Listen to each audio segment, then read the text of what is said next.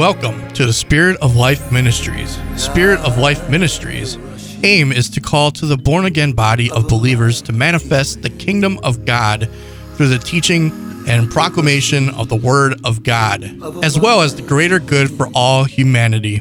Spirit of Life Foundation is based on Ephesians 4th chapter for the perfecting of the saints, for the work of the ministry, for the edifying of the body of Christ, till we all come in unity of the faith and knowledge of the Son of God and fullness of Christ, to the edifying of the body of Christ in love. Spirit of Life Ministries' heart is for the restoration of the soul and greater good for all out of love. Please welcome now Sister Beatrice Jackson. Thank you for joining Spirit of Life Ministries. I am Sister B. I give honor to God the Father, the Son Jesus, my Lord and Savior, and the Holy Spirit. Father, thank you for another day that we have not seen. As always, we get another chance. New mercies every day, and your grace, praise God, to get it right. Then draw closer to you. Now I ask that you open the understanding of the hearers. Give their hearts to be receptive and open to what you have to say for them in their lives. Praise God. Thank you. And I ask that you give me the grace to minister what you have given me. All this I ask in Jesus' name, and I thank you for it. Amen. Praise God. Well, we are yet in our series, A Time of Testing. And this is actually part of a larger series, The Glorious Church, which is found in Ephesians, the fifth chapter, verses 26 through 27. Jesus is speaking of this. And he writes, excuse me, he says, that he might sanctify and cleanse it with the washing of water by the word. Verse 27, that he might present it to himself a glorious church, not having spot or wrinkle or any such thing, but that it should be holy and without blemish. Now, what does the Lord mean in regard to his glorious church being this way? Well, he means that it be without spot, meaning stain, soil, defilement, morally or evil use of the tongue. That's what he says, to present it without spot, without stain, soil, defilement, morally or evil use of the tongue. How about wrinkle? It means a fold, as in a drawing together, and to present it flawless. That's what it means. Also found that wrinkle means folds, anything that could be hidden or concealed, covert, as in to deceive. He's removing all the wrinkles. Praise God. Thank you, Jesus. And lastly, without blemish. That means he's presenting his church to himself that it will be without blame, unblemished, faultless, unable to find fault or pin anything on us because of our life. That's what it means to be without blemish. So that's what the Lord is doing in his people, in his body these days for such a time as this. Praise God. Thank you. Before we move forward, I just want to expound a little bit on a couple things we talked about last week. In Ephesians, the sixth chapter, verse 10 through 12, I was emphasizing the point that we need to know what's at hand and who is at hand. So I'm not going to read all of what I read. I'm just going to focus on Ephesians 2. I would su- suggest or encourage you to go back and listen to the message prior to this one. Praise God. In Ephesians, verse 6, verse 10, and it's not that I've cornered the market in this. I'm I'm yet growing in grace and the knowledge of our Lord and Savior Jesus Christ as well. Yet I like to share what I have learned and what's been successful for me so far. It says, finally, my brethren, be strong in the Lord and in the power of his might. Now what that means is to first of all rely and depend on Jesus. Rely depend on the Lord. That means that we're going to have to trust in the Lord with all our heart and lean not to our own understanding. And acknowledge Him in all our ways, whereas He shall direct our paths. That's in Proverbs 3, verses 5 through 6. And it means to relinquish control over to, to Him too, and abide in Him. And let his word abide in us, like John, the 15th chapter, verses 4 through 5, I believe it is, says for us to do. That means we're going to need to be yielded to his spirit and be a doer of the word. It also means that we need to engage the armor of God, praise God, and use the appropriate pieces, appropriate the pieces based on what's at hand. Praise God. And that's in verses 13 through 18, where you will read about the armor of God in the different pieces. And let the Lord teach us how to be strategic in spiritual warfare. For me, this is what I've learned as to how to be strong in the Lord and the power of His might. Praise God. I also want to touch on what I uh, mentioned last week in regard to when we are being persecuted, despitefully used. People are despitefully using us. Thank you, Lord. In Matthew 5, verses 44 through 45.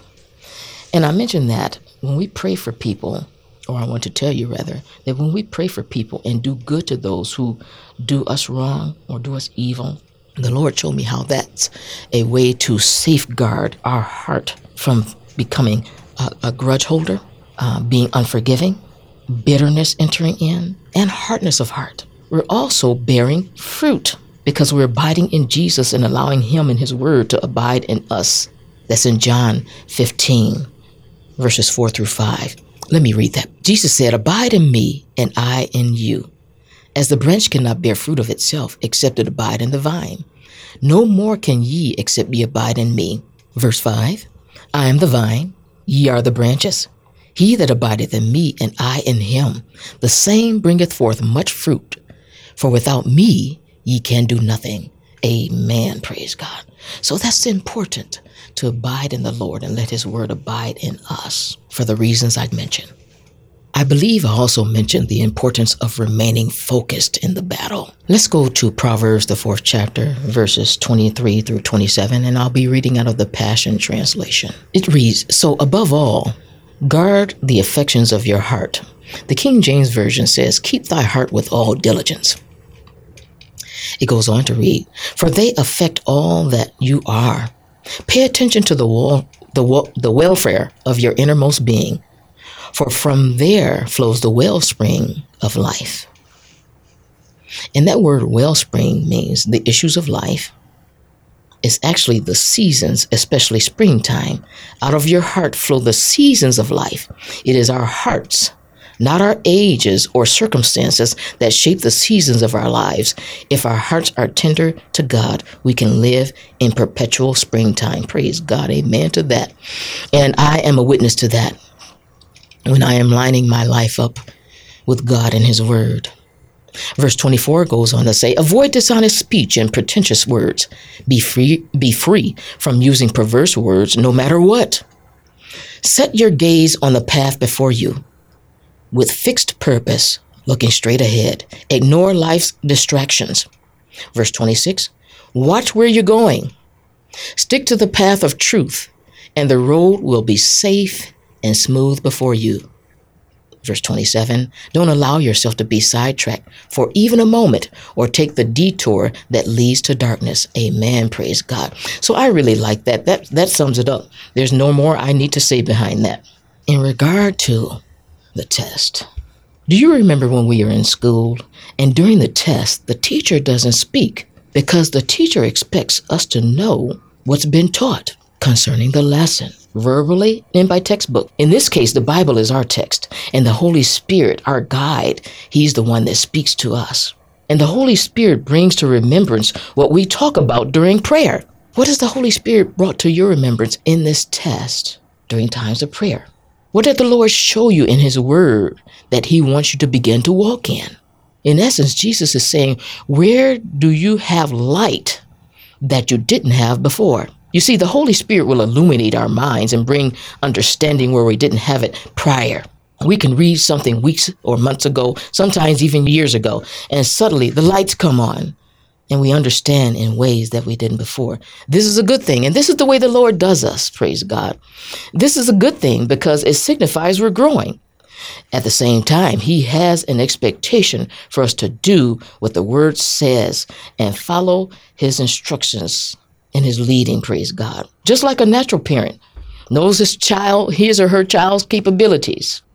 And because of God's grace and the Holy Spirit as our teacher, there's also a different in this regard, a difference in this regard. They're different in this regard because in James 1, verse 5, he says that if any man lack wisdom, and that's this passage that's talking about a time of uh, a testing, the testing of our faith. If any man lack wisdom, let him ask of God, and God will liberally give that wisdom and upbraideth not. He won't scold us or shame us or say, Why are you asking me that? You know better. He won't do that. He is willing and able. He wants us to come to Him as a father and ask His wisdom in the test.